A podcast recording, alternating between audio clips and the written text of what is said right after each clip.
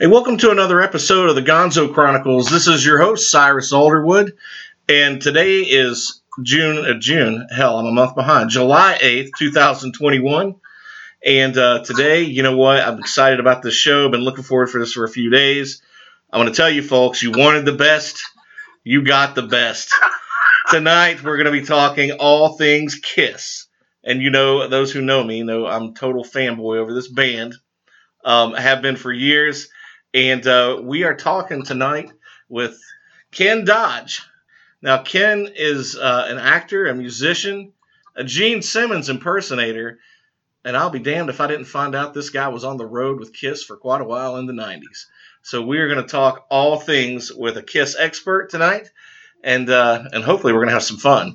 After the show, if anybody has any questions about like anything Ken experienced on the road with with Kiss, shoot me an email follow up with me. And if we have to come back and talk about Kiss again, then by God, we'll do it. You know, right? Because Ken, everybody wants the best. They're going to get the best, right? Yes, sir. Hey, I appreciate you. I appreciate you coming on. Hey, let's yes, jump in real quick. I think the first thing I wanted to ask you about is um, you certainly got the build, but what got you so interested in Kiss that you actually became a Gene Simmons impersonator? Okay, well, now this this starts way back in 74 75 everybody in the world knew who kiss was and my parents knew who kiss was and all the church members knew kings in satan's service or knights in satan's service. But us kids we all knew the difference. We knew that they were just uh, a great rock band that put on the kabuki makeup and of course by then we hadn't seen the shows yet. We did we just heard the music. And then we start seeing these pictures of these guys like holy crap! And all of a sudden they start putting out these live albums and live shows. My first kiss show was at the age of 13 years old and i was hooked from there.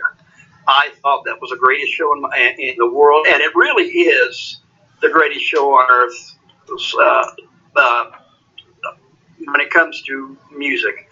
They are not they are not any band to be compared to. They are the epitome of rock and roll, as far as I'm concerned. Uh, but the the fact that they took rock and roll a step further. I mean, you had you had your Beatles, you had your Rolling Stones, and you had uh, your big bands back then.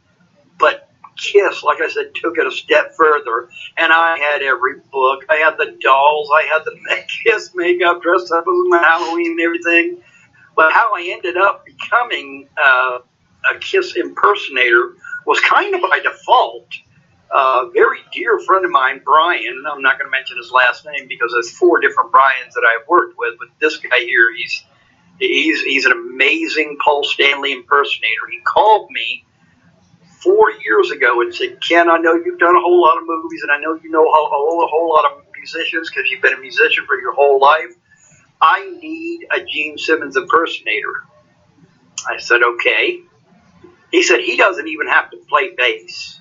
I just need somebody to fit the suit and they can sing like him. I said, okay, well, tell me what you need. He said, I need somebody six foot two. I need somebody that knows the songs, and I need somebody that can fit in the suit and can move around like him. I went, okay. Um, what about me? And he lost it. He said, "No, sir, I could not. There's no way I could afford to have you. You've done so many movies. You're a, you're a movie star. I can't. I can't ask you to do that." And I said, "Well, that's the only person I know." And he literally broke down in tears, going, "I can't believe that you would consider doing this with me." I said, "Well, Brian, I mean, you're like my brother. I mean, I love you to death. You're a musician, and this, we do this for each other. I don't do it for the for the money anyway. I do it for the people that come to the show." Want the best, you give them the best. You give those people everything you've got. And that's that's how that came to be. That's that's pretty impressive. Now you said your first Kiss show was when you were 13. Where, where did you see them at? Orlando Sportatorium, Orlando, Florida. All right. So is that where you're originally from? Orlando? I am from Cocoa Beach, Florida. Yes, sir. I, I grew up in the city of Cocoa, which is the mainland of, of Florida. I was there until I was 22 years old. Um, then I signed a music contract with Foxfire Records here in Nashville, and I've been here since I was 24, and uh, don't intend on going back. I mean, I don't think Florida's there anymore, is it? I think it, they took the flag out when the last person left, didn't they? I think so. It, it fell off in the ocean, maybe. yeah, no, I went back and visited. It was just not the same place. Uh, even ten years after I moved, it was just so different. Uh, I'll always call Florida my home, but uh, but I uh, yeah, it's it's it's where I'm from. It's not home anymore. Tennessee is my home now. Well, Nashville's a good town. You're right outside of there, so uh, Nashville's a, a fun place. I've been there a couple couple three times. Um, Yeah, I got a, I got a wonderful opportunity while I was here in Nashville that uh, that kind of jump started my career as a Kiss impersonator, also a Gene Simmons impersonator, also. Uh, while while Kiss was coming through here back in the '90s, uh, one of the uh, I was working with these crew crew people that helped set up the concerts. Uh, the company was called Crewmasters. They're no longer in, in operation anymore, but uh, crewmasters would take local people that were in the music business, that knew about the music business, and they would put them on these shows as uh, local crew members. And being a drummer and a guitar player and a sound man, uh, they said, "Hey Ken, would you like to work a few shows for us? We'll pay you X amount of dollars." I'm like, "Oh, really? Sure, that rocks. Okay, cool." And uh, Kiss came through town with Ted Nugent. And I love Terrible Ted and I love Kiss. I was like, this is going to be a great show. So as I'm working, laying out the, this uh, the uh, sound and audio uh, uh, system and the wiring and the truss and putting up the light and everything, one of the Kiss management crew came to me and said, "You've done this before." I said, "Yes, sir. I've been a musician since I was eight years old, basically." He says, "Well, Peter's drum tech is in jail. Would you like to come on a few tours with us, or, or a few shows with us? Well, we get him back. I said, I, I, I'd be honored, absolutely. So right then, I got to sign a temporary contract with them. I got to be Peter Criss's uh, drum tech when he came back on the reunion tour. And then when Peter Criss's tech came back, I was offered a job to be Ace Frehley's guitar tech. Uh, because Ace you know, partied a lot. Uh, so did Peter. Uh, but uh, we'll save that for later on conversation. But uh, I got to I got to go do uh, 11 shows uh, at the end of their farewell tour, reunion tour, excuse me. And it was it was one of the most amazing and spectacular you know, experiences I've ever had. So it was really really cool. that's that's awesome. Yeah, because I remember I've I've seen Kiss five times, total of five times, and on the reunion tour, I it might have been their second or third show, but I drove all the way out to Memphis uh, to watch there at the Pyramid. Now, funny Yeah. story. Uh, a good friend of mine who I know is going to be listening because he's the biggest, one of the biggest Kiss fanatics I've ever met in my life. Um, he got scored a couple of tickets for it, actually three tickets. And the girl I was sort of seeing at the time had a seizure and couldn't go. And I felt horrible about going. She's like, "Yeah, you guys love these guys, just go." So, uh, so you know, kind of didn't have to feel so bad at that point. We drove literally from Wise County in Virginia all the way across the state to Memphis. Partied like a rock star that night. Drove back. I, I, I remember we actually stopped and set our uh, like a, a stopwatch to go off, an alarm to go off, so we have like 20 minutes of sleep. Got back early the next morning because I had my capstone exam for my senior year, and I was not missing that show. so, so I walked in smelling like cigarettes and weed, which I don't smoke either. But being there at that concert, you know, I just walked in like you're right into my class, like, hey, let's take our exam, you know. Bloodshot eyes. I'm sure everyone thought the worst, but yeah, that was my my first experience with Kiss and the makeup. I wanted to ask you um, also. Um, you mentioned you're also an actor, and but I've seen you like photos of you impersonating Captain Jack Sparrow as well. But you, Oh, oh, I, I actually that that was kind of a I fell into that too. Because uh, one year for Halloween I decided I wanted to do something different, and the first cap uh, first Pirates of the Caribbean uh, movie had just come out, and I thought I'd really like to try that, so I put together my own costume, and I did the whole the beard and the uh, the whole thing. I made the costume myself, and I ended up going and uh, I won the costume contest that night, and I I had no intentions of winning anything. I just wanted to make a really kick-ass costume. And being an actor, you know, I, I go that step further. I got to make sure that it's exactly right, right down to the coin with the chains on it and the hair, and, you know, to the to the when the when wig goes on, Captain Jack Sparrow is there. It's no longer Ken Dodge. So Yeah. uh, the mannerisms, the talk, the walk, everything, even out of uh, a mug that said Captain Jack Sparrow that I went down to Things Remembered in the mall, and every every mall the world got a called a store called Things Remembered, and they they put Captain Jack Sparrow on the side of this lead mug for me. I'm walking around all night long, and lo and behold, someone from a movie theater uh, that managed a movie theater said to me, "Would you be interested in coming for the opening of uh, of uh, the Black Pearl?" Uh, said, "Absolutely. We just want you to hang out in front and get pictures with." Us. Well, that went viral on the internet, and somebody from Disney World saw it. They asked me to come down to Disney World for an audition, and I said, "Well, uh, okay." So I took a weekend. I went down there, and they said, "Oh, you're six foot three. You're you're too tall for the for the part sparrow. But we we have four different positions available. Well, you'd be perfect for the tutorial because he's on the boat at that time and he's talking to the audience through a headset and, and doing the sword fighting. And and but you'd be perfect for that." And I said, "Well, how how cool." So I auditioned for that. I got that part. They they said, "You know, move down here. We'll give you an apartment." we'll give you this much money, blah blah blah blah blah, and they they uh, moved me down there and they broke their contract. So they, they their contract was null and void. Well, fortunately for me, I had a uh, an attorney who was an entertainment attorney, and they thought that you know they were just getting some guy that you know really wasn't any big deal. But lo and behold, they got a professional SAG actor to do it, and, and it was clear through SAG that I could do it. But when they broke the contract and said that I had to find my own apartment and this and that and everything they said the contract was, was basically a lie. So they had to fulfill uh, the monetary value of my contract, and I was able to move back to Tennessee and continue with my life. And I still did Captain Jack Sparrow here for every film that, that uh, Disney ever brought out at every theater. I even did it at Walmart when they were selling DVDs. That's so So, cool. yeah, it was great. I, I really, really enjoyed being Captain Jack Sparrow. When did you first start uh, getting into acting? Uh, uh, my first, believe it or not, uh, I was in Florida and uh, I was with Universal Artists out of Orlando. And the first movie I actually worked on was called Arrive Alive. Uh, it starred Willem Dafoe, uh, John Cusack, and uh, several other casts. But the problem, uh, Billy Crystal was in as well. And in a second, you'll understand what I mean. Uh, the, movie, the movie was actually scrubbed because Willem Dafoe could not be funny.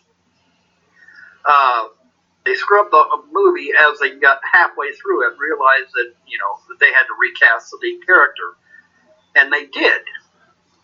And when they started refilming it, they recast a lot of parts, and unfortunately, I wasn't in Florida anymore.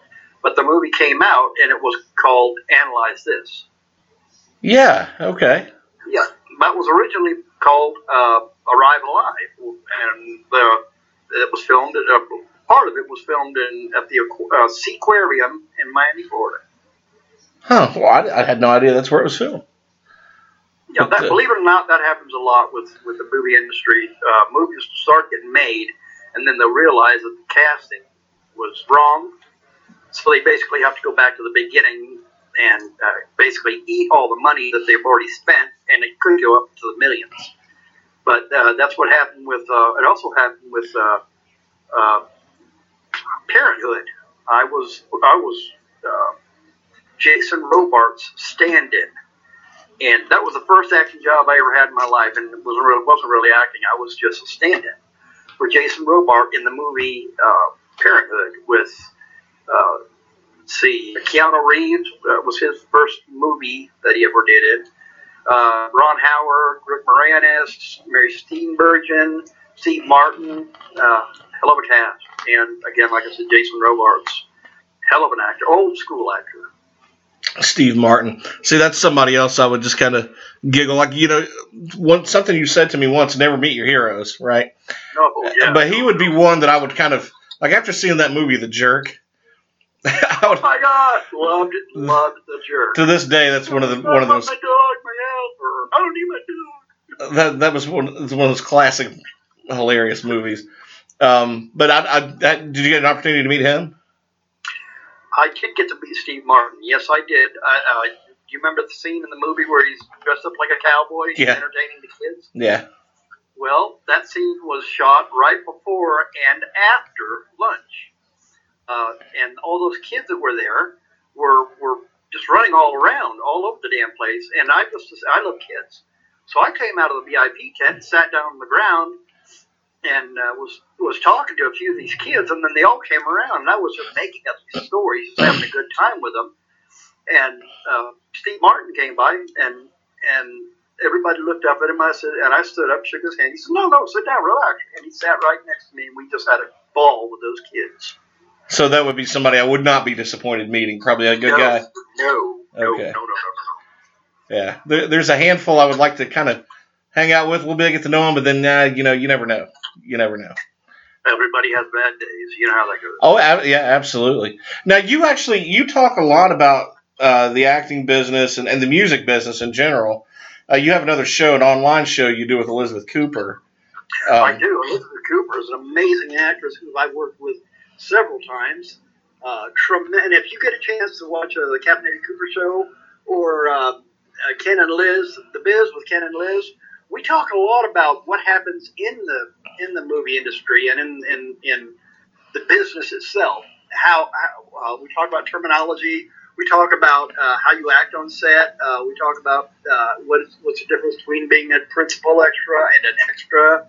It's just all about the, the entertainment business, be that movies, television, or music business. And she's a, she's a tremendous talent and a, what a fantastic woman. Yeah, so going through a lot right now too. But if you get a chance to watch Eddie Cooper show, absolutely, it's a must see. yeah, now she puts these up on YouTube, and if you go to I think just look up Caffeinated Cooper Show on Facebook. You'll find all that archive right there. And you and her do that show. I think what's about once a month or once every other week or Yeah, we're gonna we, we have to because she's going through a little bit uh, medical issues right now. We have to put that show on hi- hiatus. She made a big announcement about it, but uh, but I'm keeping her in my thoughts, and we have got other shows slated that we're going to go through, and we got a lot to talk about when it comes to the biz. So yeah, she's she. Uh, keep her in your thoughts and your prayers. She's a good person, and uh, she's she's tough. She's tough as a Waffle House steak. She, she'll come through. Yeah, she, she she's been on the podcast here uh, two or three times. As a matter of fact, when she's been on, I get people that regularly listen, like, "Hey, when's she coming back?" You know, so I get that from people. Um, so, but yeah, hopefully she'll she'll be on the men soon and uh, and be back. But um, yeah, so I, I enjoy watching that because I've seen you uh, talk about uh, you know the biz um, on uh, two or three episodes, and really you cover so much. eh, You're not just like like a one type of thing like acting. I mean, you've you guys have covered music, um, the uh, not just the acting part of the business, but the, the behind the scenes, and it's and it's incredibly detailed. So just listening to that, I mean, you know, anybody who's been in acting or worked in that business would probably find it incredibly fascinating, especially people that are thinking about getting into the business. Um, this is one of those kind of you know entertainment 101 you probably ought to listen to before you go jump in. Yeah, I think the reason behind the whole show is is uh, there's there's so much uh, starstruck and, and glamour and, and, and dreams that people have, and they work so hard to get into it, and then once they get into it, it's not what they thought it was. So it's basically an informational. Uh, we we kind of pull back the curtain and show you, you know, the you know we show you what's going on behind the curtain that not a whole lot of people see or know about. We actually introduce you to, you know, the wizard, and once you once you realize how things are done and everything, uh, you know, I'm not here to deter anybody from trying to achieve their goals and achieve their dreams, but I want I want them to get a, a sense of reality of what what they can expect, what's going to happen, what they're going to see around them that it's not always like like we said before. It's you don't want to you know just be careful about meeting your heroes, and be careful about what you think about when you see uh, The Walking Dead or you see uh, Space Cowboys or something like that. Uh, a lot of the, a lot of the movies nowadays are going CGI. It's very very hard to find a movie that isn't basically 70% CGI, computer generated imaging. Uh, so it's, it's a lot harder for, for actors nowadays because when you get to the set, you, you've got to put on this suit. It's got all these little balls on it and stand in front of a green screen. And you've got to have in your head what this character is doing, where they're doing it, who they're fighting, what they're doing, where they're walking. It's a lot harder than it used to be. It's yeah. not like what you imagine. It's not, you know, it, just as from a, a fan's perspective, you know, it's, it's not that I'm saying that I couldn't act my way out of a paper bag if somebody paid me the money to do it, but and I'm sure there's a lot of great actors out there, but I don't everything. I, I think you'd be a very good actor simply because you're a people person, and the, the thing about acting is when you act, you don't read lines. You, read the you, you read the line, you read the script, you see what they're saying, but when you deliver them, you deliver them like you're having a conversation with somebody. You're not reading it. You're talking to the people, not at them. Yeah, it seems and like you have an amazing ability that when you talk to people, you talk to them and not at them. Well, I, pre- he's a great actor. Well, I appreciate that. Um, You're welcome. It seems like you know everything is a superhero movie these days, and you know, yeah, like I, I, remember when they didn't have any of them, and I was thinking, man, I wish they'd have a Batman movie. Man, I wish they'd have a, uh, Superman movie. There's this. Yeah, I remember that. There's this uh, app I have on my TV at Pluto, which a lot of people probably have on their TV, and you can go through like all this you know series of movies, you know, different types of movies from different eras and I find myself more and more, even though the you know I grew up in the '80s and early '90s, going back to the channel where the '70s movies are. Um, and and I was watching, and probably a guilty pleasure lately, Invasion of the Body Snatchers with uh, uh, Sutherland in it, Donald Sutherland. Oh, I love. And Donald you know, even though that there was some special effects in those, the acting in that era, probably, in my opinion, I mean, in, in the '80s we had a lot of fun movies and explosions, and that's when a lot of the big blockbuster stuff really started going on. And it was in my lifetime, but you know those uh, those movies in the seventies, that was acting. That was a lot of acting, and you're probably one of the greatest actors of our generation. Um, and I really have a hard time watching the guy because of his politics, because I, you know, he's very, very he's, uh, he's hung out with like communist dictators. But Sean Penn. Sean Penn. Yep, I knew you was going to say that. One of the most amazing. I mean, he went a long way from Spicoli, right? No, absolutely. But, but that guy is probably. Oh, Spicoli. Yeah, but he was also really good in Milk. Yeah, yeah, yeah. There's there's a there's not a movie that he's been in that he hasn't done an amazing job and showed a crazy range, and I would never have thought watching Fast Times at Ridgemont High.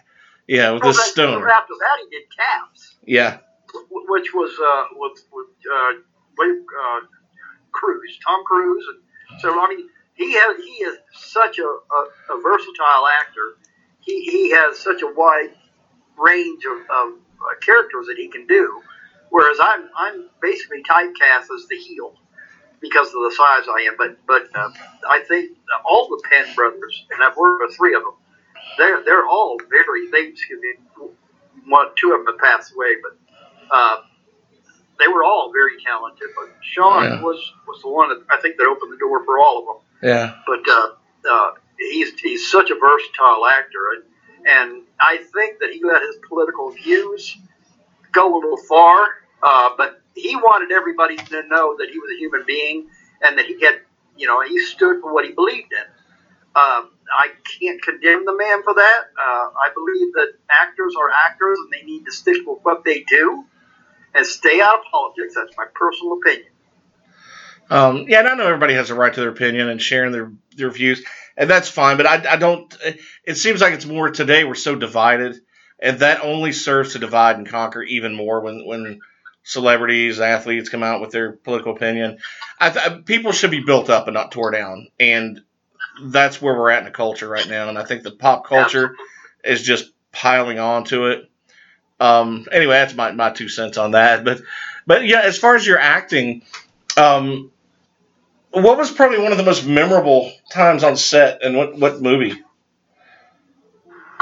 Uh, well, uh, I had I was I, I got to play a part of he was just simply called the Chief, and was in a movie called The Secret Handshake with uh, Kevin uh, Kevin Sorbo.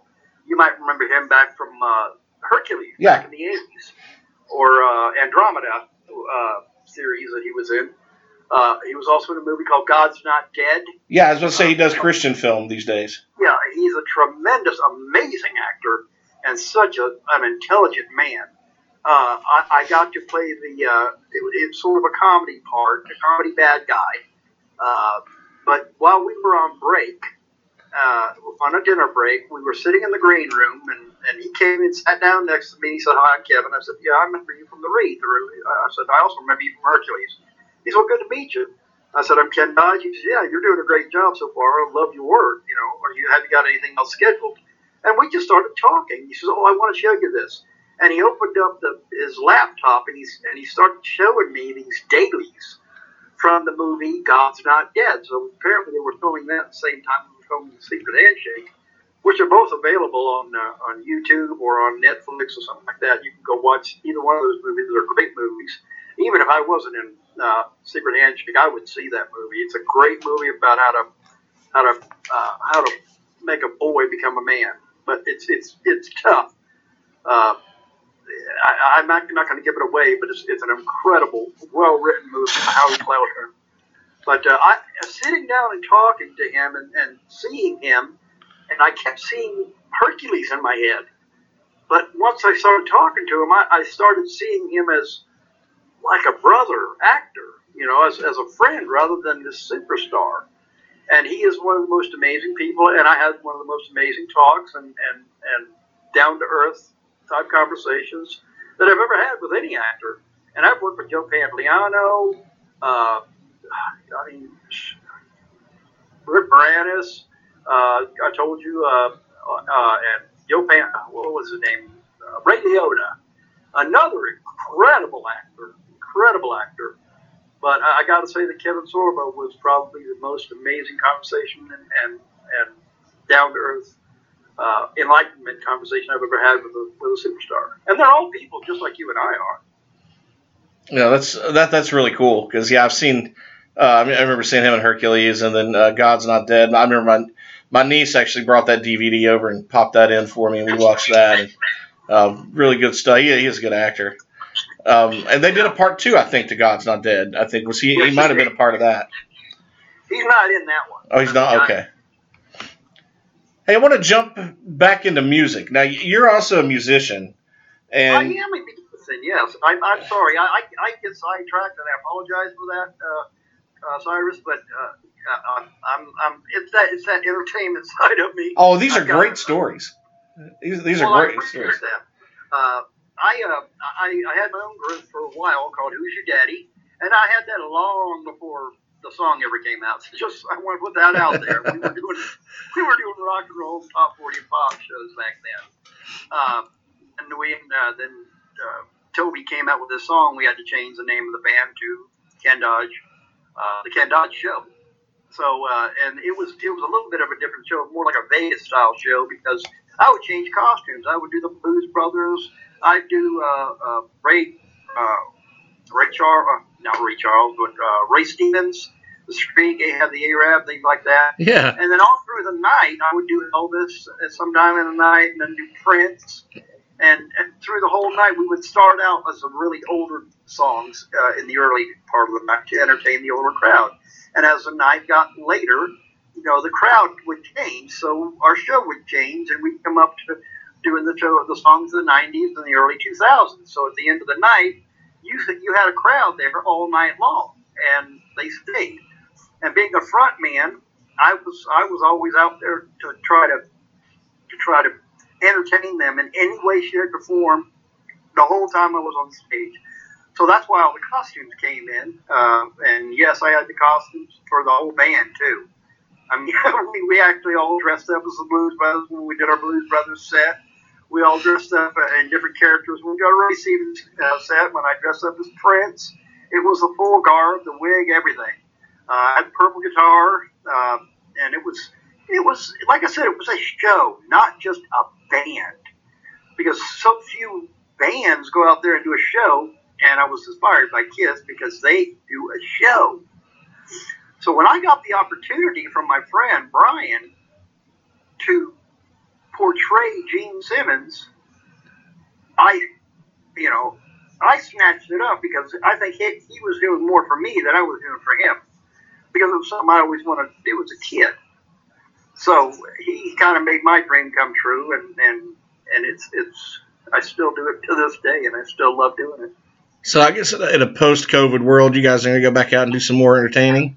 Absolutely, I'll be working with uh, Kiss Alive, uh, which is out of Louisville, Kentucky. I'll be Kiss, working with Kiss Army out of Orlando, Florida. I have uh, You Want the Best. They're out of Ohio, and uh, there's another band out of uh, California, uh, uh, Strutter. And but uh, you know, every band has got a gene, and sometimes the genes can't make it, and that's where I put myself. If they need a substitute, that's what I'm I'm willing to do. No. Um, that, that's what I do, and, and you work a lot more like that. I saw a, a Kiss impersonation band uh, probably in my early 20s. Um, believe it or not, near my hometown, like this next little community over. And I, I was just flabbergasted somebody would actually come here. And there- I think the band's name was Cold Gin. But of all the uh, uh, impersonation bands you've yeah. Okay, let me stop you right there. Do you know that Tommy Thayer, the guitar player, right here on my shirt, that is with Kiss right now, started out playing guitar for the band Cold Gin. I might have seen this guy at about 1994 or 95. No, he was no, he was actually with Kiss back then. Oh, okay. One of the road managers, but uh, uh, one stage managers. But Tommy, back when he was in his twenties, uh, eight, between eighteen and twenty, was a guitar player for the band Cold Gin. Of all the impersonation bands that you've worked with or seen, who would you say is the best? Oh, don't put me on the spot like that, Cyrus. Uh, wow. Um, I'm sure they all have to be good, or, the, or they wouldn't be trying to impersonate Kiss. You have to be on a certain level to do Kiss. I mean, because they're they're a one of a kind band, and you never show your weaknesses on stage. So every person that gets on that stage dressed up as one of those characters, the demon, the spaceman, uh, Starchild, or the cat, they they put 100% into it. I, I've seen some that were not so great, and I've seen some that were fantastic. Uh, it's not fair for me to say I think this band is the best because um, I, I can't knock any of them because they're they're doing what they love to do. So uh, to say that I think this one is the best uh, is really not fair. I have my favorites I like to work with, uh, but I gotta kind of keep those to myself too. I just I honestly believe that if you're out there and you're you're you're in a tribute, meaning you're paying tribute to the band, but in in fourth in in a better way to put it, the us as the band are paying tribute to the band and get paid tribute to the audience. So we're doing it for the audience, not for ourselves. Yeah, And most tribute, most true tribute artists, that's the reason they do it. with the uh, yeah, that was the only impersonation band I ever saw of Kiss, and I'm not for nothing. They blew my socks off. They they were great. Um, I, I honestly think that if you're if you're serious enough to put the money out that it costs, I I, I know we're not live uh, video wise, but I have a three thousand dollar suit right there that I'm showing. Uh, Cyrus is looking at right now yeah, on a mannequin in right here in my house. It's a three thousand dollar suit, the Love Gun Tour suit that I had made personally for me.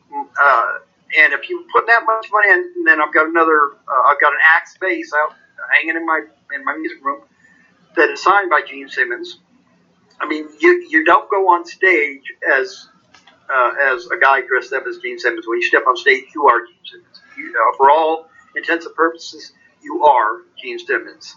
You do the blood, you do the fire, you do you play the bass, you sing the songs, you walk around on stage. And even the Paul Stanley and the the Ace Frehleys and the Peter Criss's, they give everything to their characters. So to say that uh, this tribute band is the best. They're they're all, as far as I'm concerned, they're all the best. Well, you wanted the best. You got the best, right? Anytime you lace up as Kiss, that's what you're giving people. That's Yeah. right. You're getting the best. Um, it remind- you know, when I was uh, in the '90s, this was when grunge started to catch on. It, it took me a while to appreciate grunge. Be, for, to be honest, I thought it was killing my favorite kind of music at the time. MTV was getting away from music and getting political and and and reality TV based, and, and it just you know chapped my ass. But you know, I remember going to this Kiss show, and this was in uh, Bristol, Tennessee, Oh, and um, uh, Gene Simmons or uh, Paul Stanley was talking toward the end. It's like you know, I hope everybody had a great time. This is before they come out and do their encores, you know. And uh, he said, I hope everybody had a great time. He said, you know, for the for the cost of your money, when you go to a show these days, and I know he was throwing off on all the live acts at the time because they just stand there and strum their guitar and play their depressing sounding music, which was uh, of the time that was kind of more popular being pushed. He said, but when you come to a Kiss show, if you don't leave knowing you you got your money's worth and and you you know you you walk out of that show with a smile on your face, you should be doing that at every show you go to. And if those bands don't make you feel that way, don't give them your money. And I thought, man, Exactly right. that guy they just put on an amazing show and they you know they they put their money where their mouth is. And I know you pay a little bit more for a ticket but like you said you you don't go to a concert and their and their live sound is phenomenal. All right. They just one of the best live sounding bands I've ever seen. And I've seen Van Halen David Lee Roth Aerosmith I mean like some of the greats Scorpions all that from that era. And uh that is one of the it's you walk away from that show not just with great live music but that show is an experience is what it is couldn't say it. You could. have I could not have said it any better. it's It's it, this experience that there's a there's a band that's coming out, and you're going to see them on TV on on on your tribute uh, TV show. It's called. Uh, and they, they deal with, with all tribute acts. And what they do is they, they're taking the best of all the tribute acts, such as Motley Crue, um, uh, Seven Bridges, which is a, a which is a uh, Eagles tribute band yeah they take all these tribute bands and they they find out who the best tribute band of all time is. And the Kiss act that I believe has been chosen to be on that TV show is called the Kiss Experience. yeah And what, I, what it is is is one of the individuals, the star, uh, the guy that plays the Star Child, he went all across the country trying to find the best three other individuals that were tribute artists and put them together. Got them a place to rehearse in Ohio and in New York because that's where they're, they're performing most both places there, and they've been uh, working on it even through the COVID. Uh, and I believe they have been selected to be on this tribute show. It's going to be coming out here, I believe, in the fall. Keep your eyes on television and, and listening with it. It's, tribute. Uh, it's something tribute. It's a TV show about tribute bands, finding the greatest tribute band ever. yeah And this experience is one of those bands that will be on that show. And keep in mind, like I said, each one of these guys are from a different Kiss tribute band, so they're representing all of us. all the Kiss Army. Yeah, this is that is cool because I remember when I went, I was I was so mesmerized, like because that was the first real show, rock show I've seen because all the theatrics and everything, and and you know it just kind of just popped in my head. It was like it was like going to a, a blockbuster film, a great concert, and the Fourth of July rolled into one. Yeah, Yeah. And, and New Year's Eve all rolled into one too. Yeah, Yeah, I it's it. yeah. So um, so I wanted to ask you about the axe you got uh, that Gene Simmons gave you. When when did you get that? And he he, he signed it. Yeah, uh, this, this is a really cool story. Uh, once I once I actually started being Gene Simmons and doing uh, personal appearances and and uh, a few shows here and there, uh, word got out, and, and one day I I got a knock on the door, and I opened the door, and there's a UPS guy there with a with a clipboard. He signed here, signed here, and he hands me this great big styrofoam box. I'm saying, uh, "What is this?" He said, "Sir, I don't. I just deliver them." So I brought it in the house. I'm looking at the ladle, lading, lading uh, bill of lading, and it just says gift, and uh, from uh, Detroit, Michigan, or wherever, or New York, wherever. I, I forget. I did. I threw that away. I wish I hadn't, but I did.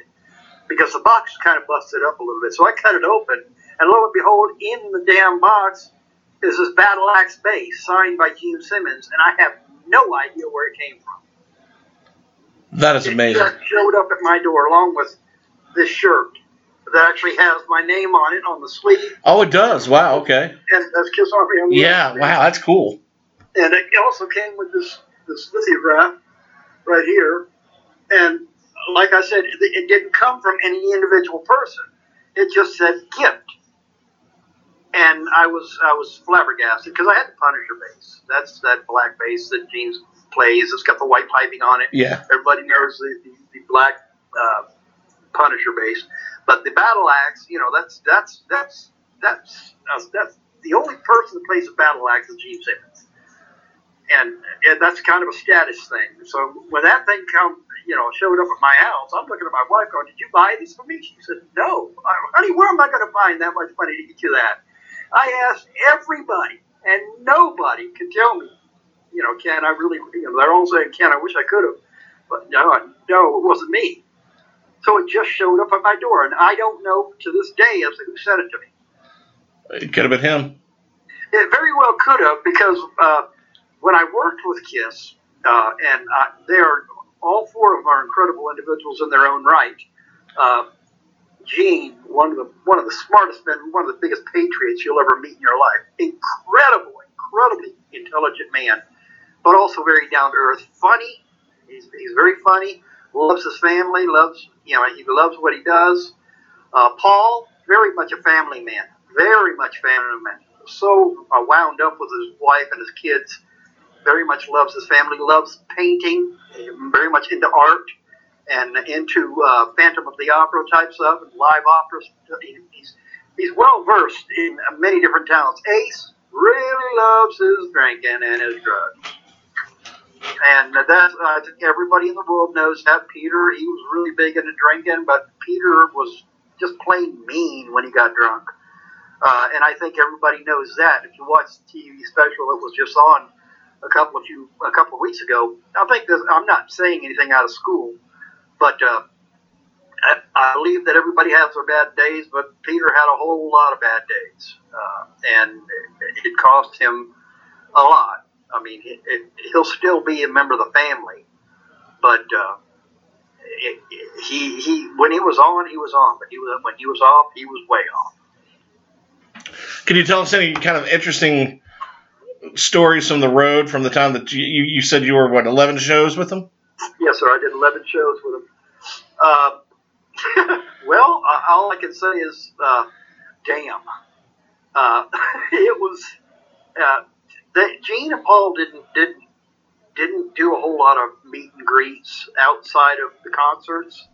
Uh, Ace and Peter loved to party, so when they were out, you know, you really didn't. Uh, Ace and Peter both put their hair up ponytails. And, uh, they had these goofy glasses they would wear, and, and they really, you really wouldn't have known they were them if they went down to the bar. You know, you really didn't know them because they were in these nasty t-shirts and stuff like that, and they would just, they were, they were party animals from the word go. And if Ace Frehley tells you that he's been sober for 30 years, I can guarantee you that's not true. because I've known him a long time. Uh, as far as I hope he's sober now, but there was a time when when it was always very interesting. I, I, I, I don't think it's fair to, to tell any one story. All I can really say is that it was extremely, it was different every every night. Uh, I remember Peter uh, picking up a wine bottle and breaking it, putting it to Paul Stanley's throat uh, because Paul said he sabotaged the show and that's what got him fired from the farewell tour. So Now, did uh, as far as Ace is concerned, I, you know, one of the things with Ace all those years, I mean, when it got to the point where they all wanted to do their own solo albums, and I think Ace and Peter were spearheading that, according to that documentary. yeah, Ace Um, wanted to, Ace wanted to leave the band, and he wanted to go on a solo career. And Peter, uh, uh, no, and uh, Gene is the one that talked him out of leaving the band. He says, "Why don't we all just do a solo album, and uh, but we'll keep the band together. We'll take a break." And that's exactly what they did. Uh, and Ace's album is one that sold more than anybody else's. And that was an incredible album. Uh, Snowblind, Oh, to this day, Snowblind and, and uh, New York Groove still, I mean, it was popping into my head White- all the time. Wiped-Out, White Out didn't get a whole lot of airplay, but I thought that was an incredible song on that album. And uh, But uh, of the four albums, uh, uh, Ace is, I mean, Ace wrote a lot of songs for kids. A lot of them. didn't he, uh, was uh, 2000 Man is another one that pops up? And Do Ya? Yeah. Always love that song, Do Ya. Um, 2000 Man uh, was an incredible tune that he wrote that he kind of kept to himself. He almost didn't want to record it with, with the band.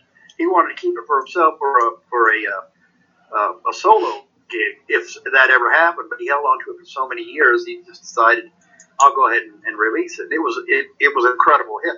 The only number one hit, I don't know whether you know this or not, uh, and you can you can uh, fact check me.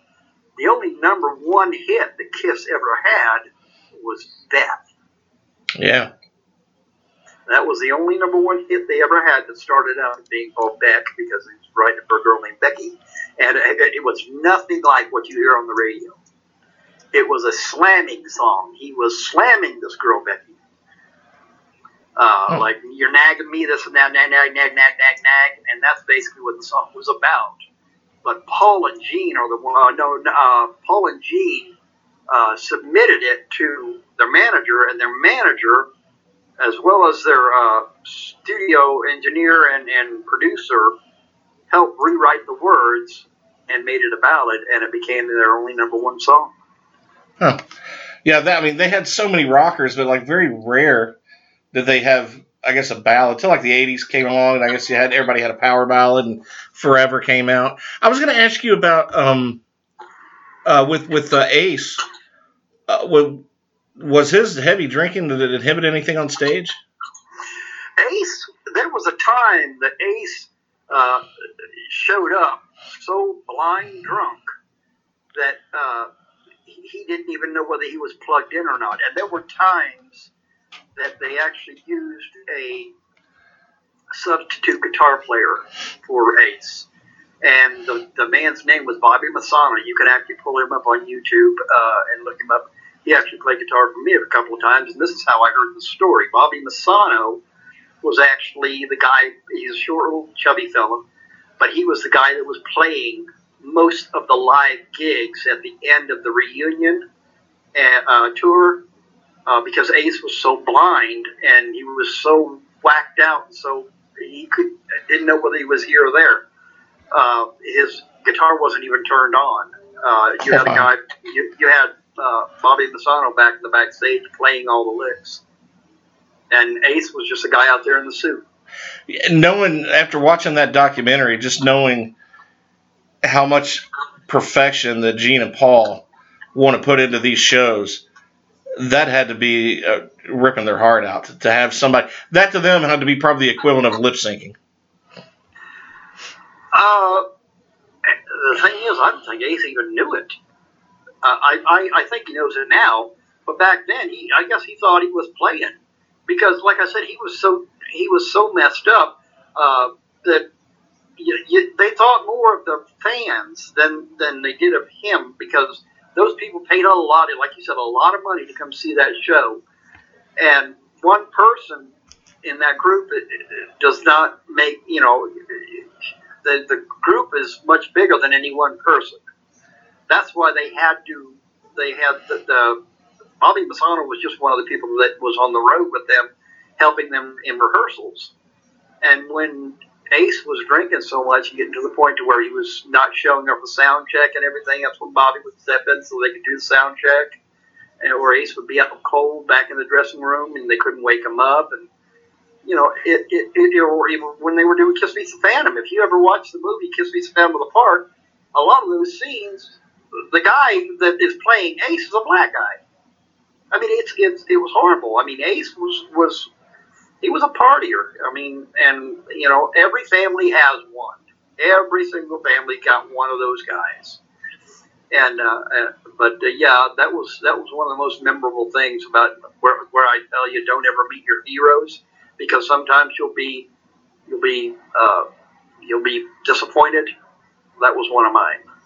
and Peter was also one of one of my huge disappointments. But I think Gene and Paul made up for that because I, I they more they explained it more like, look, everybody, you, I know everybody's got that one cousin or that one brother that you know doesn't really click with the rest of us, but you still love him because he's a family member. And I, I think that kind of made it it, it it it stuck with me. Going, you love this guy enough to let him take you down, but you love him even more to try to build him up and keep him around. Yeah. But sooner or later, you, you you you get that last straw that breaks the camel's back, and you've got to do something. And it seems like with those two, uh, Gene and Paul got to that straw in the cam breaking the camel's back two or three times. Like Uh, you know, oh, oh, that's that's just what you, from what you saw on TV. Uh, from what I've been told, they they they hit that numerous times. If you read if you read the movie, Unma- uh, read the book, Gene Simmons' book, Unmasked, Behind the Makeup. Uh, a lot of the stuff in there, it, it'll bring tears to your eyes of what he had to go through. Uh, uh, but to go out there, if you get a chance, I, I think I've got it around here. I'll have to send it to you, Cyrus. It's called Behind the Makeup, Gene Simmons. It's it's an incredible read, an incredible read.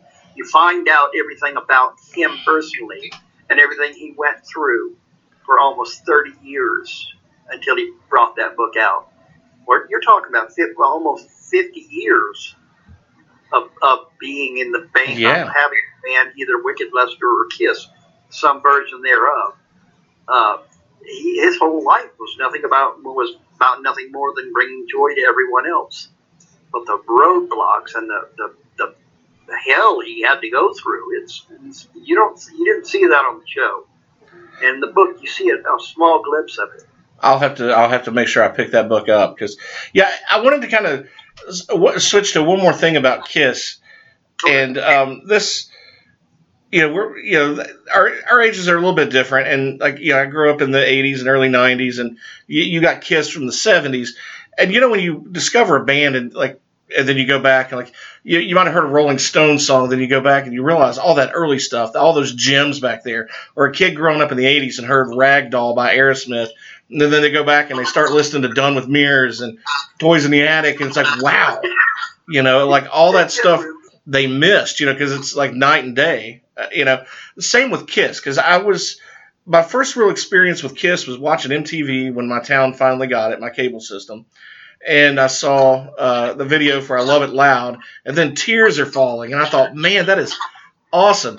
But to you, that's not really Kiss. Now I went back, obviously, and I appreciate everything from the beginning, and I love those makeup years because that's the to me that's the cream of the crop. But there's a division between what you call Kiss and what eh, what really is not Kiss. Let's Right, jump into really that.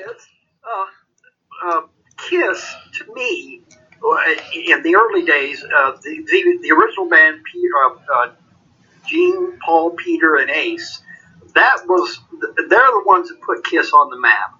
They're the ones that did rock and roll on that. They're the ones that did Strutter. They're the ones that did Firehouse. They're the ones that did Love Gun Tour, Kiss Alive One, Kiss Alive Two. Um, uh, let's see, uh, Double Platinum uh, hotter than hell. I mean, the, the, that's the early years. Rock and roll over.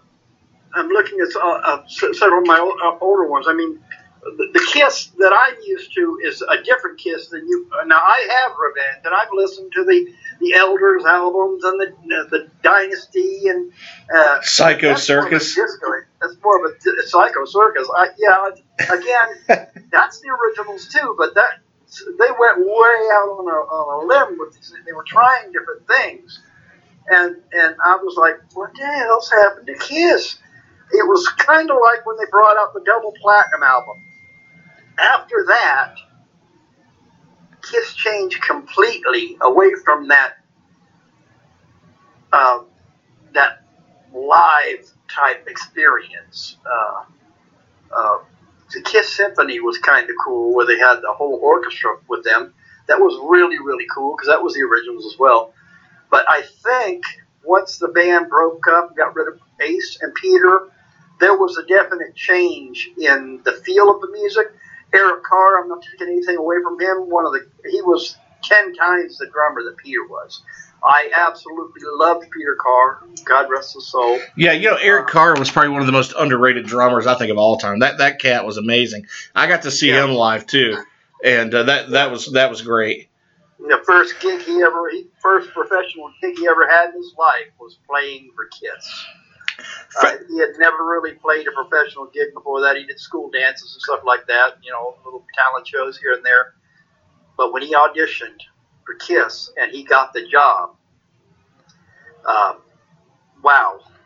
And he took, he was with Kiss longer than Peter Criss was. Yeah. A lot of people don't realize that.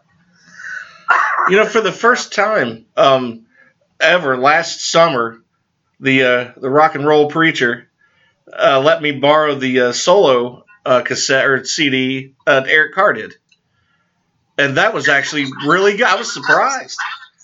Yeah, yeah. The, the man was absolutely a genius. Incredible. Uh, and and uh, like you said, one of the most underrated drummers of our time. And he was gone way too soon, too. Yeah. With with the divergence in the music, like at, at what point was it unmasked that Kiss sort of became not Kiss, or was that that Kissco album that we all I was made for loving you? Everybody knows that Well, song. that was that was. I think that's where where it started for me. After that, when they took the makeup off and the sound was different and uh, music took a turn. I mean, uh, all all music worldwide took a turn. I felt like, okay, it, it, it's it's they'll, maybe they'll come back to it later. And I kept hoping that they would, and they did eventually come back to being the the kiss that we all knew and grew up with. Because if you've got a formula that works, why would you change it? But I understand that with with time comes change. But uh, everybody has to make their mistakes, and you learn from those mistakes. But uh, after the, Kisco album, yeah, I I think that's that's when it first started. 'Cause I, I was never a fan of, the, of Revenge. I was never a fan of the Elders. Uh, uh, I, I, I, think that's it. I, I think that's what I would say right there when, when Dynasty came out. Yeah. Because uh, you know what, I Hot in the Shade I think was the first tour I saw with Kiss that album, and they had that song Rise to it, and I think they had a ballad called Forever, which is really good. Um, I don't get me wrong, I love the Yeah. songs, but they're so much different from what Yeah. I was used to. do you Uh, Do you think ahead. that uh, do you think that music like every ten or twelve years kind of has to cycle into something, morph into something new, just to keep fresh, whether we like it for that decade or not? Like rock and roll music in the past few years has just been really disappointing, except for some of the older bands that are still making music. I, I okay. Now I want you to I want you to think about something. Uh, think about your grandmother and your grandfather. Music they listened to. Uh, Yeah. Guy, uh, Guy Lombardo, uh, stuff like that. Uh, they had to change music uh, whenever, say, Elvis Presley came along. Oh, they hated Elvis. Everybody hated Elvis. They thought he was the devil. all oh, yeah. And he ended up being the biggest rock and roll god of all time. Then all of a sudden, everybody loved the Jacksons, and the Jacksons were on ABC, civilization, uh, and then all of a sudden, Michael takes over, and you see the change in music in e- every thirty or forty years, and I think that that's what music is. It's an expression of oneself, and as long as people walk on this earth, and as long as people pick up a guitar, as long as people uh, pick up drumsticks. Music is going to change. Uh, people like uh, us will find that certain type of music and we'll love it. We'll we'll hold it in our hearts and we'll keep it alive. But just like anything, music has to change. Just like the movie industry has to change. Yeah. Uh, we're not all driving Model Ts now. We're driving almost. People are driving electric cars now. See, Yeah. everything changes, just like music. and sometimes it's I hard to change. And you know, when I think of, yeah, just probably just a different generation, obviously. But yeah, I mean, what my niece and nephew would listen to, I I wouldn't really enjoy, even though I'll try to be open minded and give stuff a chance. But you know, you hear like over the last say 15 years, you've heard like Justin Bieber, right? And and then like I'll gravitate to something like the White Buffalo or Uncle Lucius, yeah, things that people normally haven't heard, or Lucero. I don't know if you've heard of them, but bands are not as popular, but they're well known. You know, if if you follow that those circles, the Devil Makes Three. You know, that's another um, another one that's like Americana folk. And these folks are out of California, you know, so it's not like I'm getting like some southern mix, but you know, music, it, you know, it is a wide palette. And I could, I would, at some point, I would love to have you back on because I want to talk about the transformation of music over the years. Because I've, I've heard you and Elizabeth Cooper talk about this, and certain yeah, bands. I'm, I'm gonna stick something in your ear real quick. Yeah. Do you remember the song "One Tin Soldier"? Yeah. Oh yeah. Yeah. The Billy Jackson. Uh huh. Because the name of that band was Coven, and that was a number one song for that for that band, and it's a woman that was lead singer of it. But if you look up Coven today, they look like a Marilyn Manson type group. Wow. Okay. And the same group, just a generation later. Hmm. Uh, Excuse me, a couple of generations later. The woman that sang that sang the song "One Tin Soldier," Billy Jack Jackson, is still the singer for the band Coven. But if you can see, we were talking about the change in music and how, how music changes over the years, just like everything else does. That is that. That's why I brought this up because uh, that was one song that I loved so much as a child. That and uh, "Seasons in the Sun" by Terry Jackson. That's a good song. I have he died before he soon as well. but Coven, One Tin Soldier, uh, it was an amazing song, and then you all of a sudden you don't hear more of. it. But they kept going. They kept performing. They kept putting out albums. They kept putting out music. But the radio wouldn't touch them because they thought they were different. That nothing was like One Tin Soldier anymore. So if you did, this will probably blow your mind. If you get a chance, look up Coven uh, on YouTube here, or you do a little research, and you'll you'll say, "Wow!" Yeah. Talk about difference. And I guess you know bands have to change, and I, I don't oppose. I mean, I know Kiss wanted to keep to that same. That was their philosophy early on. Like if you heard a song, you know it was Kiss, you know. And uh, but when the '80s came along, I imagine for somebody who loved classic, the, what we call classic rock of the '70s now, when the '80s came along, you had all these hair bands, and you know heavy metal and all that stuff. Then you had Metallica and Megadeth, and you know all these bands like that you felt like that came along and killed all that great rock and roll because that was what music industry was going to and radio was going to. Just like grunge did it to, you know, my favorite hair bands of the 80s and killed those out and, you know, and all that. And then just like in the 90s when music changed, I guess the, everything went from like rock rap to like, you remember like a Limp Bizkit or something like that. And that's why I said earlier, it took, it took me a long time to actually appreciate some grunge. Uh, like all of it, I can't listen to all of it. There, there's some bands like your Soundgardens now. I'll go back and appreciate a little bit more. Uh, I always did kind of like Alice in Chains. They, they, they were they were they were a standout band, but everybody almost wanted to sound like Pearl Jam uh, or Nirvana, and you know at that point, Yeah. that's when that movement died because everybody everybody was singing their sad song. You know what I mean? And putting it to some hard rock, and everybody had the same sad damn story. And at that point, you know, it just gets old, just like the '80s, of the hair metal, and going out and partying, and getting laid, and booze it up. Those songs kind of got everybody had to have a, a ballad, you know. And the '70s We're was not paying 29 cents a gallon for gas anymore either. That's- that's true. things change. Um, Uh, uh, but there, it's up to us, you know, us old guys, to to keep that music alive. More music music is going to come out. Our grandkids are going to say, "Hey, Pop Pop, listen to this," and you're going to be like, "Oh my God!" You know, is somebody is somebody killing a pig with a chainsaw? No, it's a number Yeah. one hit on the radio. You know. Well, our grandparents felt like that too, and their grandparents felt like that about their music yeah.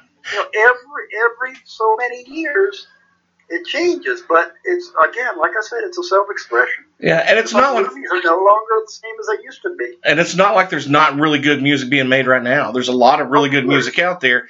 It just it's just not filtering over to the radio. It's it's kind of like that dirty underground of yeah. I find more gems just getting lost on YouTube of oh, bands in the last five years than I will hear listening to the radio or watching whatever channel actually might show videos anymore. I don't even know if they do, but um, it, you know, it's just uh, there, but there's so much good music out there that just never really gets that that focus or that you know that chance, and that's a, that's a damn shame. Because I think I think the industry has ruined the music, not the music has ruined the industry. Does that make I, sense? I, I believe that. I believe that because it is a business. Yeah. And and somewhere in that business is one person going, that's not going to work because this works and this doesn't, and the uh, the, the the the computers are saying this is what's selling, this type of music is what's selling, and one person is making that decision as to what goes into our skulls. Whereas, and, and that's that's what they call the biz. And unfortunately, it happens every single day. There, I'm in Nashville, Tennessee. I have walked Broadway. I've, I've listened to some of the bands in there. I've listened to some of the artists, and some of the artists are the most incredible singers I've ever heard, or you'll never hear of in your life. So, if you get a chance, I, I would say this to all the listeners out there. Please listen to me very carefully. Support your local bands. Support your local artists. Get out. Show them that you love them. Show them that you love music. Show them that you appreciate them. Get out, see them, thank them, enjoy them. That's what they're there for. That's what they've spent their lives doing, trying to bring you joy and happiness on a stage. Yeah, and it's can't be easy, you know. And I say that a lot with other shows because I've had writers on here that are that that aren't, you know, obviously Stephen King and Dean Koontz and all those folks. They get those big contracts. The rest of us don't. The rest of most of us self-publish. So I've tried to, you know, support your local writers, not not just every artist, your, your local painters. Uh, these people define who we are as a culture and a people from the grassroots on up, even if you never hear from them on The Voice or America's Got Talent. You know, so Absolutely. yeah, so that's a great message, Ken. Um, uh, I, I don't know uh, a better thing to leave it on than that, but I would love to come back and talk some of the uh, cool stories and maybe like maybe some mysteries behind certain bands, like you've always heard about, like the Beatles. Is that really Paul, or is Paul dead? You know, so um, uh, did uh, did Jimmy Page actually make a pact with the devil? That's you know because he because he moved into Aleister Crowley's house. You know he insists on buying Aleister Crowley's house. So I mean, there's so many of these fun rock and roll mysteries out there that you can have so much fun with that are that are going to be legendary for years to. Come. I mean, long after we're gone, people will be talking about Jimmy Page and Led Zeppelin and the Beatles and the Doors and uh, Rolling Stones and you know all these all these great bands. They had Motley Crue and just all this stuff. So um, I'd love to have you back on and talking talking about music. And um, if anybody wants to catch up with any of these topics you've talked about, uh, make sure you go back and look up uh, Elizabeth Cooper and then on YouTube and Facebook, and you'll find the Biz uh, where you and she. Uh, man, you have some marathon conversations on there about some of this stuff, and it's fascinating. Yeah, the Biz Ken and Liz. So, hey Ken, thanks again for coming on doing this. I really love hearing these old Kiss stories, and uh, if you have, if you if you had to, you you got you got a ten hour road trip, you can have like two Kiss albums. Which which ones do you take? Kiss Alive 1, Kiss Alive 2. I love the. No question. I like the way you're thinking, my man. hey, thanks again. Hey Ken, where can uh, people follow you at on social media if they want to look you up and follow you? They can find me on Facebook, Ken Dodge, or they can go to uh, uh, uh, um, MusicCityDemon.com. I've got some uh, a few uh, contact information on that that's being built right now.